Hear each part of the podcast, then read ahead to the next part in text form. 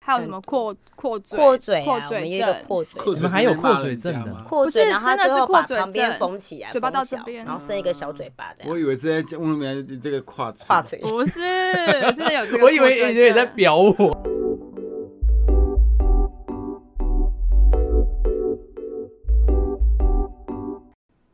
大家好，我是大舌头的玉珠，今天又要来聊早疗的话题喽。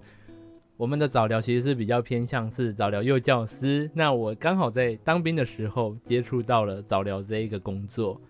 我就在里面认识了一些朋友。那我认识了云老师跟琪琪老师。 嗨，哎，我又来。 了。因为上次采访琪琪老师，云老师呢，他其实是一个比较火辣的人， 泼辣的人，泼啦，对，所以我们想说，嗯，搞不好跟他又会有更多不同的故事。哎，那想问哎、云老师主修什么的，哦跟齐老师我一样吗？对，我是他的学妹，大学都是幼保系毕业的你。是他的学妹对，我是对他啊的学妹，哦，长相看得出来 吗？谁比较老？长相跟我相这反。样年哦纪不好说啦，威刚你怎么说？ 都很漂亮啊。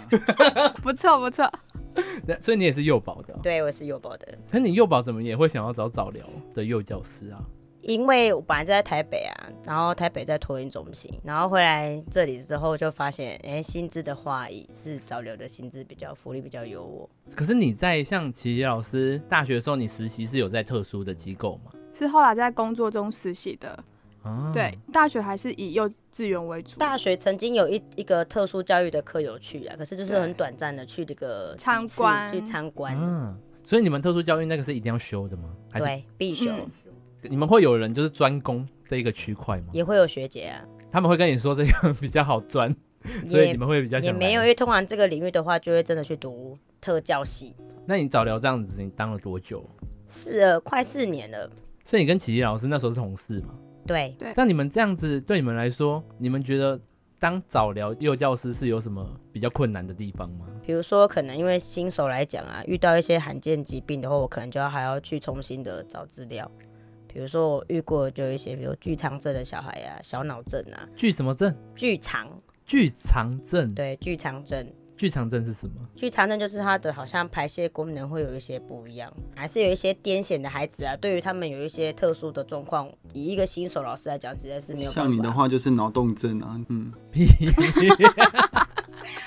而且很多症状哎，还有什么扩扩嘴、扩嘴扩啊，我们嘴有一个症，扩嘴，扩你嘴们还有扩嘴症的扩嘴，不是然后它真的是最后把扩嘴旁边症封起来，嘴巴封到小这边然后剩一个小嘴巴这样。我以为是在问你们这个跨嘴跨嘴。不是，真的有 这个。我以为以为你在。表我 扩嘴，他是一出生的时候嘴巴裂到呃就像耳那个朵后面，啊，兔裂唇嘴女啊那，样子。对对，真的是这样。然后他一出生就去开刀，然后把它把缝这边起就来是。可是这样也算是早疗里面的也算，因为它会影响到他语言发展。一定会啊。啊，所以早疗其实不光是那种什么自闭症那类哦没的，有比较是精神上的，是这种外在的也都跟是生活自理有方面有关的就是也会去。智能或者是生活能力方面比较欠缺，甚至到外表欠缺的都会到早疗。对，啊， 那你应该去一下。我已经来不及了。早疗的黄金时期，我们请琪琪老师 再说一遍。六岁以 下嘿，对，是我们幼儿的黄金时期。对，六岁以下。啊，可是那时候你跟琪琪老师这样搭配起来，其实你们会比较轻松嘛？就是在像一般的小朋友到五岁左右，他其实就开始吵闹了。那早疗那时候琪琪老师有讲过说，他们班上都是自闭症的小朋友，基本上他的都是坐在那边。对啊，就是不动的居多啊。那你觉得得会比较轻松吗？轻松哦？也不能算是轻松啊，因为比如说他们都一一堂课上下，其实你们很没有成就感，因为就只有你一个人自导自演，就呃那我比较好奇，因为像是呃，你们在分别个班级上面的话，是依小朋友的能力去划分，还是依疾病之类的？我们后来都是混的，所以一个班会有轻中、重度跟不同障别的孩就子是都很混在安一起，静的跟很躁动的都会放在一起。都有可能。你们觉得他们这样分班会不会其实跟刺激有关系啊？就会说，假如一般全都是自闭症的小朋友，他们的互相刺激就会比较少。对啊，但是如果把很多疾病都放在一起的时候，他们的互相刺激会是不一样的，会是有补助于对，就是补足疾病之间的不足吧。啊，但是对于老师来讲会很难带，对因为这个它是动的，然后这个是静的，那他们要给予的课程其实是不一样。样的。如果是都是近的话，刺激源都是来老师；啊可是如果是躁动的话，刺激就在小朋友，刺激老师这样子。对， 要追着哦跑自啊闭！真的觉得老师好吵。 像云老师，你是从一般的幼儿园那种托儿中心嘛，，对，到这个早疗机构，那你会不会觉得说，哎、你这样子接触之后，你发现有很多症状都是跟早疗有关的，你会不会开始怀疑你之前接触的某些学生其实都有早疗需求？会有啊，像我们现在有时候也会出勤到办活动，然后有时候嗯民众来的时候，你就会发现，哎、其实仔细观察，有些孩子都还是有一些早疗的需求，其实最明显的会是哪一种啊？就是比如过动吗？呃过动也会有，然后比如说像认知比较不好的，可能已经到大班了，然后一来请他操作一些教玩具，他是完全没有概念的，可能大跟班，所以对大班对你们来说就会是一个比较壁垒就是分界岭，分界点，就是说这个一定要是已经会嗯一怎么定样要会了，。对，结果他还不会这样。琪琪老师，你点头是录不进去的。他讲完啦，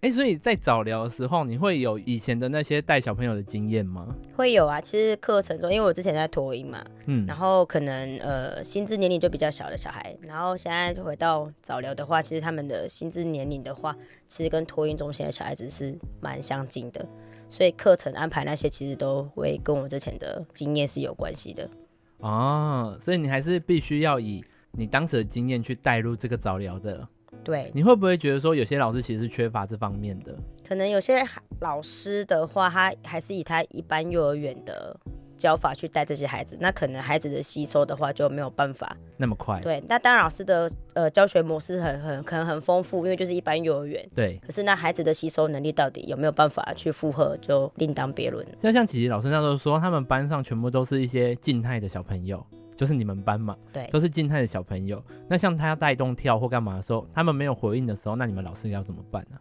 我们就变成是他们视觉上的刺激而已啊、因为他们不懂。学生都不跳，但老师跳得很开心。老师彼此刺激彼此这样。或者是真的不动的小孩，就是变成是后面会有老师或后面会有志工带着他们一起动。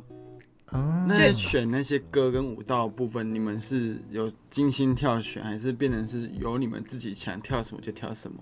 当然是要符合他们年龄层的舞蹈跟歌曲，或者是他们呃你在日常生活中你放的歌曲有吸引到他们的，你自己去观所以不察能。说我今天我想要跳蔡依林的《美人计》，我就可以在那边放这首 歌。可以，如果你在日常生活中你放 了他这们有首共鸣歌，的话，可以。他们有反应了，哦你就可以把它放进你的诶教学中也可以。那如果就哦，我们里面是不是有一个老师是很爱弹弹钢琴，然后唱 歌的？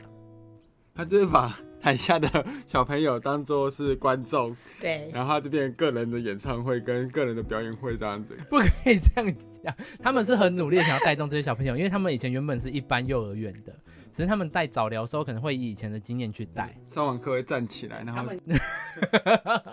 可是这样也很好，因为其实有些早疗的孩子，他们之后会去一般幼儿园，有时候哦让他对们熟悉这个课程，嗯他们对对于之后过去就不会那么陌生。嗯，你们去下一个单位可以跟他说，我上一个老师是泫雅之类的。其实我觉得给的东西就是丰富啊，跟幼儿园其实差不多，我觉得都无所谓，只是在于老师他的心态，就比如说他所他所回收到的回馈，他自己去调整就好了。他要有一个认知，就是我的嗯回馈没办法像幼儿园小朋友这么好，然后这么多有嗯这么多的互动，就像刚刚云老师说的成就感，对成就感的，问 题，就是我们跳的要死， 结果台下都 没有观众，对。没有任何掌声。可是我觉得有时候那种正常幼儿园的小朋友，其实也会有头痛的问题，他们的互动跟可能就是会太成人，然后讲话就可能会啊很一针见血。就像现在很多五岁的小朋友已经开始骂脏话，或是讲一些大人的话，就是大开老始师学都习做了。啊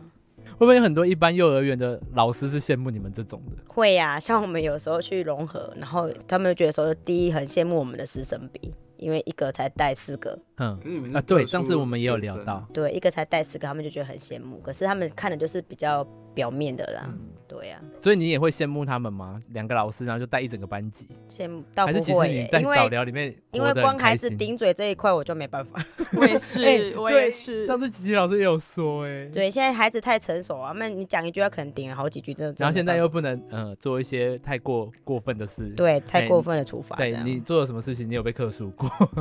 克数过，通常都是小朋友他们自己跌倒。怎样嘛，啊，家长对可能因为现在少子化都生一个，所以他们就会特别觉得说，哎、老师我这个不可以跌倒。可是孩子的需求就是他可能必须要学会走路，对，那他就要求说，老师你可以要求他，你可以让他练习走路，可是不可以跌倒。就是家长对你们其实也会有双重束缚。对而且在这种早疗机构里面，他们又更害怕自己的小朋友受伤，会对放大检视那些伤口。对对啊，天哪，赶快！你们有没有话想要跟一般幼儿园的老师说？ 他们羡慕我们的师生比，可是他们看不到里面的辛苦的点。你们会有跟这种老师做接触，或是交换，让他们来体验之类的？有啊，我们身旁现的在以前的有啊，同就是我们会学，有融合的活动，所以还蛮常跟就是一般的幼幼儿园，园的老师接触，那你们会一起分享心得吗？他们偶尔会抱怨啊， 因为我我觉得一般的幼儿园也可能会收到早疗的学生，但是早疗学生比较不会收到一般的孩童，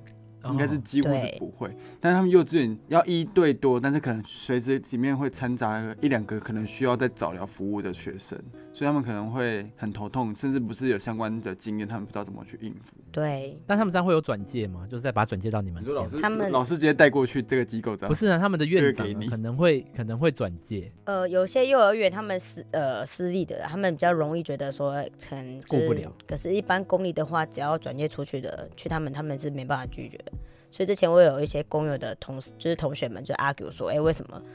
只要是早疗机构转介出来的，明明就是很严重，为什么我们还是得收？可是我们啊你师生比太多，我们真的没办法去附和他们。可是又没有办法，因为我们是公幼体系，说你看，像这边是一个老师带四个学生，对当他们被转介到这边的时 候，正常他们已比例经是两个比老师对啊带一整个班了，还要再多一个这样子的学对生，这样是一个很大的负担。很大。像我们有一个同呃有一个学生，他也是从一般幼儿园转过来的。那妈妈就有就有说到说他在那个班级上，比如说一个老师，他负责二十个小朋友好了，嗯那当他一个特殊生的时候，他又不遵守他们的规则，嗯然后上课又不专心听，又会跑来跑去。那你觉得老师在对这二十个学生上课的时候，谁要去管他？就是如果他乱跑的时候，嗯或者是他做一些行为，谁要去制止？所以就很难去控管整个教室的规则。或是气氛，，对，尤其小朋友在那个阶段就会学来学去，啊对，所以那个妈妈说，她之前去幼儿园看她的小孩的时候，老师都会请她的小孩只坐在一个固定的位置上，通常都不会让他们去参与啊，其他人的活活动。之类吗？哦这样对于老师来讲，他比较好控管啊。嗯，是对没错啦。这样久而久之，他会觉得他的小孩好像就是被鼓励出来。对孤立出来了。所以你这边是不是也要呼吁一般家长说，其实你们一直想要把他送去一般幼儿园，其实不见得是好事，就是自己要去评估对啊，看孩子的能力啊。跟需求，因为有可能你就会被孤立在 某个地可方，是这因为样不会有见一得个一般点是，嗯，家长的心态，因为比如说，就是把我小孩送去早疗，是不是证明了我的小孩就是有有问题问题，或者是需要怎么样？哦，对，这是认知上的因为问题，可能他会觉得我的孩子只是活泼了一点，然后被排挤而已。或是我的小朋友只是刚好在这个。就是那时候，琪琪老师讲的那一句台语 什么？对啊，嫁给婉婷。哎、对，对对，我们终于来了一个台语标准 的，嫁给婉婷。哎、就是这个想法，所以会导致他们也不想要去承认自己的小朋友有问题。 对啊，有些还是会逃避啊，不然就是他们来会直接跟你说，哎、我可能上个一个月我就要出去了哦，给你时间上的压力。哦，哦，可是我蛮好奇的，大部分这样子普通幼儿园转过去的呃 case 啊，它的部分都是机构对机构，还是家长对机构？就是他们转过来，是因为家长体悟到说，对我的孩子有问题，所以我想转来这，通常不会是家长体悟，都是机构对都机是构。呃，可能幼儿园的老师跟家长沟通说，我真的没办法，然后他就可是嗯能会先申请一些评估，然后由评估中心、早疗中心那边转或接是过社来。工嘛，你说对帮帮他们直接做这样的评估，然后开证明给家长看，说他就是有这样子，让家长实当然，行家长坚持的话，要在原单位的话，原也本是要的那个，还是要尊重家长，只是会给建议家长说，哎、回到可能去早疗会比较好一点，对孩子的学习发展会好一点。决定权还是在于家一长定。的啊，一定的，嗯。我觉得像刚刚那样子的话，就是呃，当其他人问你说：“哎、你的小孩读哪里？”然后你要说出、嗯哦、我是读什么什么幼稚园，跟我是嗯读什么什么的早疗，他要去面对这别人给他的那个眼光对，其实就有差，就会影响到他们。不敢承认的这一个，呃，我觉得会影响到他们选择。嗯对、啊，嗯，世俗，就像他们要进入国小，你读叉叉特特殊教育学校跟叉叉国小，然后肤色的特，啊他们宁愿选叉叉国就小就像一般，就是比如说，好，我以前读的学校，它可能在名声上面没那么的好。嗯，那你在讲这个跟讲那些什么私立非常好的那些学校的时候，就会有一个优越感的。的嗯问就题算在私立那个学校是在什么放牛班啊、干嘛的，只至少他挂的名字是私立学校，对他们还是会有那种世俗的，眼光。对，可是因为我们那时候我在里面当替代役的时候，我都会牵小朋友到楼上去做一些物理治疗或是一些职能治疗。那可是你看，像早疗机构就会有这方面的帮助、欸，像这些治疗它其实是有什么差别吗？这些治疗像我们中心就有配合，就是有物理、职能跟语言，那其实是减轻家长的负担，不用让家长就是因为现在家长他们要带孩子去复健，可能就是一天要跑好几次，对，然后我们学中心的话，就是帮孩家长减轻这个负担，所以在楼上直接有物理师进驻，嗯然，后所以我们直接可以在楼上进行复健。而且有些小朋友搞不好是物理跟职能都要做，对它，变成要挂两科的概念，对不对？对，有些甚至到三科啊。啊，可是你看，像这方面的帮助，在早疗机构就会比较有，可在一般幼儿园，你变成是家长要自己再带去医院，对，不要额外拨时间。那我比较好奇，就是可以大概老师可以讲解一下物理职能跟治疗这一个部分大概在做什么。好，物理的话就是我们都会讲 PT，然后大概就是比较粗大动作。然后这一类的话，像呃有些脑麻的孩子，他需要复健，肢体上复健的话，比较需要这一块。你说举哑铃之类的，就是 举哑铃嘛，就是一些比如说跑跑步机呀、他们还有些爬一些像山丘的东西，对，就是一然后些跳障碍，跳障碍对物，比较大肢体的跳要走平衡木我嘛，觉得他们有点在那种蛙人训练的感觉。有一点，有时候 有一训点练下来很然后很爬像看片，起来很路像，看起来真的蛮像的，看对，起来真的蛮像的，就那大老家师这会边变成爬教一些官过在那边山洞打干嘛打的地，板啊，甩鞭子这样子。 没有， 没那么夸张。我们那边有监视器哦。 老师都知道监视器的死角在哪。我跟你讲，现在早疗机构没有监视器是很可怕的，很可怕 是啊，哎、你你会被反到一个可怕的程度。幼儿园也是啊，有时候是对老师是一个自保啦，因为家长会有很对多对怀疑的时候，你就是监视器对就是可掉以出作来证，，其实这反而是保护老师。对，都有吧？对，因都为像我有。们看了之前的那一个无声，啊它也是因为监视器的部分啊，再来是 OT 职能的部分，它就比较呃精细动作啊、感统啊，然后这一类的话都是呃大部分都是自闭症的小孩会比较需要，你说捏捏那个小漏豆之类的，就是比较精细手动指作。、手哦部对还型，是说荡秋千啊、溜滑梯啊，荡秋就千是做一是些感统的，啊，荡秋千跟溜滑梯算精最细基的。本的，没有，它是属于在感统那一块。嗯，我之前带过去的时候，都是他们在一个小房间，然后会有老师，刺绣，不是他会跟他说要认三角形啊，或是正方形那类的，然后对应对应到一格个子内盒子对他们有加入认知啊，对，哦，就你要必须知道说这是三角形，要放到三角形的洞口，嗯这是我那时候看到的啦。这部分有点像语言，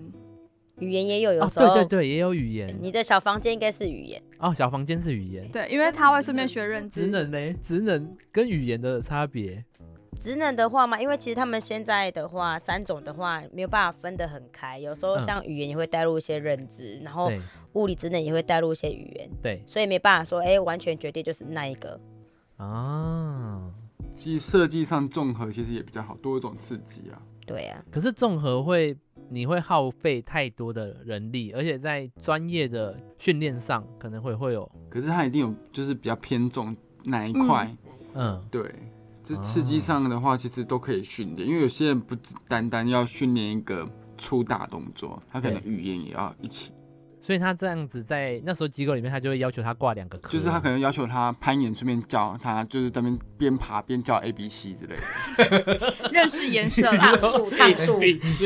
像 攀爬的时候认识颜色，然后你去摸红色哎的，你去哦 哦，你对，去然后嘴巴要碰说蓝出来色红的，色你们这样太刁钻了吧？这已经不是你们是记得你们是早疗机构我比吗？较好奇，老师有设计这方面的就是套餐吗？那是出自于怎么样的想法，或者在设计内容上的话，就是灵感是从哪边来？你是说以治疗课的话嘛？治疗课的话，其实都是需要医生评估，然后由医生那边看你需要什么课程，然后下去排所的。以不像是老师，就比如说我今天想要这边放几个鞍马、几个攀爬，然后想怎么摆的。那就会变成纯粹老师的体能课，哦，哦，对对对，他们那时候也是会带对他们也是会有体你育要课、爬体给能学课生看，爬给学生看，对，哦老师要先示范啊、示范啊，对呀、哦老师要示范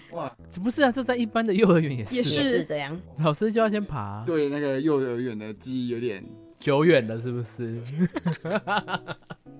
他们那时候会有很什么什么跳格子啊，对，或是拉着东西跑之类的，啊他们其实还搭有火车之类的，对对对，还有什么骑脚踏车那类的，也都算是。可是因为这个在一般小朋友的状况其实是很容易达成的，可是，在特殊早疗的小朋友会比较困难。可是他们却要去教育他们做这些事情，其实是有一点难度的。可是他像他们在做这方面的训练的时候，是家长也要跟着做吗？呃，如果你自己送去医疗院所复健的话，嗯家长就是陪同啊。有些没有让家长就是介入，那其实他们都会呃，治疗三们也会出一些功课给家长，希望他们回去的时候可以复习。嗯，对，那就是看家长的意愿高不高。以你现在碰到的，你觉得家长意愿会高吗？嗯，一半一半诶、也是有很认真的家长，就是他真的很愿意带孩子做那些复健。那有些就是觉得说，哎、反正我就是花钱交给治疗师，嗯然后我一到五把课程都排满了，我只要出钱就好。因为我有看过说有一些人是带去医院做早疗的，他们就是家长主动带去的，所以他们就可能会更容易配合。但是你们这种比较像是，我觉得取决于在家长对于嗯这一个孩子的期望跟他的类似病逝感多重，嗯，嗯，这比较有关。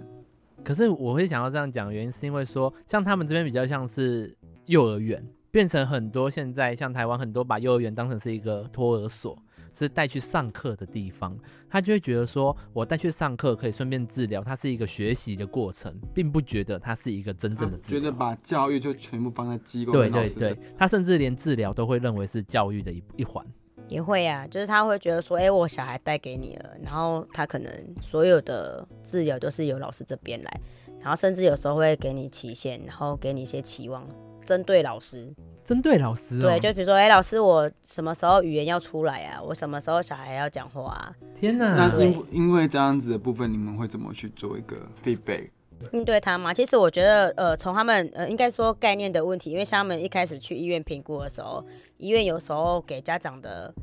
应该说给他们期望值很高，所以他们就会跟他说，啊哎、你送去早疗机构，那家长就会觉得说，哎、我送去早疗机构就会等于好了，就会痊愈。尤其是他们去的地方是医院，对医院就是治好人的地方。对，那医生也不会给你就是下说啊，你这个就是没后啊，医医生也没有那么的果断跟你讲这种东西。嗯，所以他们一来的时候，他们就说、诶医生叫我过来的，有点像转诊的概念。嗯嗯嗯那我来了，嗯嗯我什么时候会好？我蛮好奇的是，那当你们达不到这样子的期许的部分，你们会怎么去跟家长反映？因为他们通常会有对你有这样期许的话，表示他们在家里也看不到成效。那有时候我们就会推回去说，哎、那妈妈你在家里有没有做了 什么相关性的配合？等一下，你讲这个家长听得下去 吗？可以啊，就是说，不是哎你现在是在怪我喽，怪我在没家有，里。那当然要委婉一点说，哎、阿公你没有听到他讲话，那是不是在家里你没有带着他一起讲阿话？公，你是有听到他讲一个字很重的，哦有听到 吗？那就是了。 你说包含骂脏话那个都没算有啊，比如说面也是啊，因为其实你可以让他们从中说，哎你你有发现什么？可能家长觉得这个不是不进算步，嗯但是啊从中去回对，想这个后这个我可以举例，像有一个阿公，他就一直跟我抱怨说，他的孙女到现在都不会讲话。那我说有啊，我们在学校都有听过，为什么你可能在家里怎么可能都没有听过？他说在家里都只唱儿歌而已啊，都没人恭维啊，啊哦唱儿歌不是？唱儿歌已经很厉害了我吧？恭维对啊啊 吼，对啊，我就说对啊，这就是恭维，这是以为被给你恭维呢。啊琪琪老师那时候有说什么牙牙语，就是说有些小朋友就会讲一些牙牙语哦。就是正在学讲话的时候会发对对对发音，那些是不是？也算是？对啊嗯，牙牙语不算很正规的语言，可是是不是也算是进步？就是呃，对，是一个发音练习，就是语言我的们前置。小孩就是婴儿的发展，他的语言的发展就是要从牙牙牙语开始，嗯就是慢慢慢慢的从单字啊、叠字这样对开始开拿始到一上整去句对，对，这是一个过程，嗯所以你要先要有牙牙语的出现，代表那是他的一个发进声步位，置是好的，嗯对，所以你也会就是跟像阿公的话，你会跟他说，你看他原本都不讲话，可是他刚刚开哎始有咿咿呀呀的声音的对，时候，有这声是一音个了进啊，也是步了。对，对是一有个反而进要步。教育家长说，其实这就是一种进步。，对对只是对，他没有办法像一般的小朋友一样，还没进步达的到阿公的对要求啊。幅度那么大啦，看得出来。要带领他们去看一些细微的改改变跟进步，嗯然后慢慢慢慢的去引导家长的观 念。哎、那我很好奇，你们这个观念是真的学习上是这样子，还 是你们应付家长的一种方法？没有，这是真的啊，因为像有些家长就会说，我们有时候就喜欢问家长说，哎、妈妈，你觉得你的小孩那么久了，你觉得他进步到哪里？就是进步在什么地方？嗯嗯，嗯很多嗯家长其实回答不出来这个问题，然后你还要带着他去回顾，说妈妈，嗯你记不记得他刚来的时候不会吃饭啊，手都不会动啊，嘴巴还在流口水啊，那、嗯现在你看现在有吗？然后他们就说，哦，对对对，原来这就是进步，因为他们在一般的认知当中，小朋友其实他的进步都是自然而然的，对，都是学习当中自然而然的。你再点头我就抽你，对，自然而然的，所以他们才会看不到这种那么微小的进对步。而且他们毕竟进步没有大到跟一般小朋友一样，所以他们会有点怀疑。对，对，就像点头就会失去丧失， 会退化。但 是也是对，吉吉老师，我们不然我们也拍 YouTube 好了， 你会比好较啦自啊拍一然。个 YouTube 好了，，莫妮可在这边就好对，我了。们就拍你。 哎，要看吉吉老师点头那个如捣我们蒜， 要让他有哎参快与转两倍 感。你们两个有没有遇过说，哎，第一次送小朋友来的家长？大部分来的都是第一次接触早疗的家长，嗯，有那种家庭是大儿子跟二儿子都，手足啊，哦也有有有也有，但可是对这样的家长的他们的心态呢？因为大儿子可能已经有前面的经验，但二儿子来的时候，他们会觉得悲观一点，还是会觉得就是很习以为常。这个很两极耶，有些就是很正向的妈妈，曾经有遇过兄弟两个，然后妈妈就真的很正向，觉得说没关系，嗯就是上天给我的礼物。然后也有那种很消极的，就是说啊我跟你的东安尼啊，就是个什么什么啥尼啊，我对不起，这是你你对，就会怀疑自己，说我是上辈子到底做了什么事情，怎么生到两个都这样？这些孩子里面其实都看得到他们，假设说好，就像呃疾病上面好了，他们的巅峰可能有到一个抗张，还是这些小朋友对你们来说都是一个无限的可能性。都是无限的可能啊，因为其实他们毕竟年龄还小，对呀、对啊，因为他他们这边是早疗，他们只到六岁，嗯，就是幼儿的黄金期，就是人家说脑部他们还在发展，所对在他以们这你个阶段是可以。有限呐、到年纪大的话，可能进步就会有限。嗯，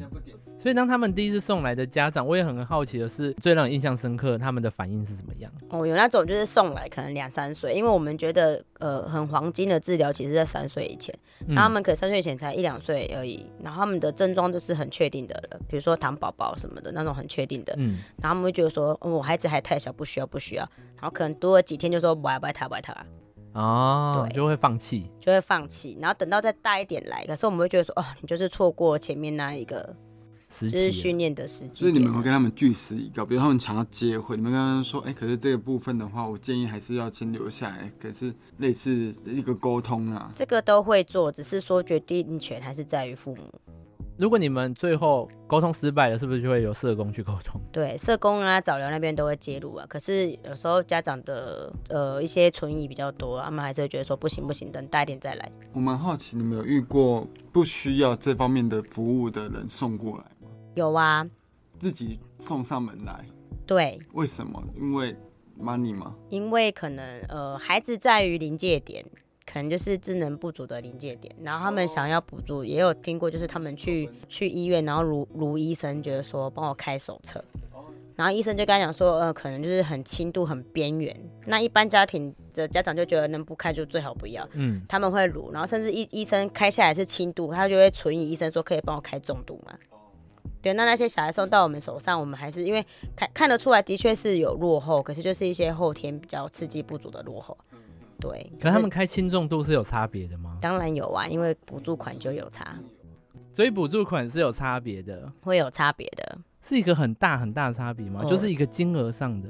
会有倍数的问题，学费会有差啦。学费学的部费也会有差，啊对对，可是补助也有差，学费也有上一差。集就提到可以买到机车的补助了，可是那是对哦于弱势家族哦，对弱像势如果的我们嘛一般的家庭来讲，它是没有补助的。但是如果我的小孩他是重度，那我的学费就是比别人还要贵，那也是我的负担。嗯，那琪琪老师，你那一集有分享到说，有一个家庭是他有办法零补助到买一些生活用品的，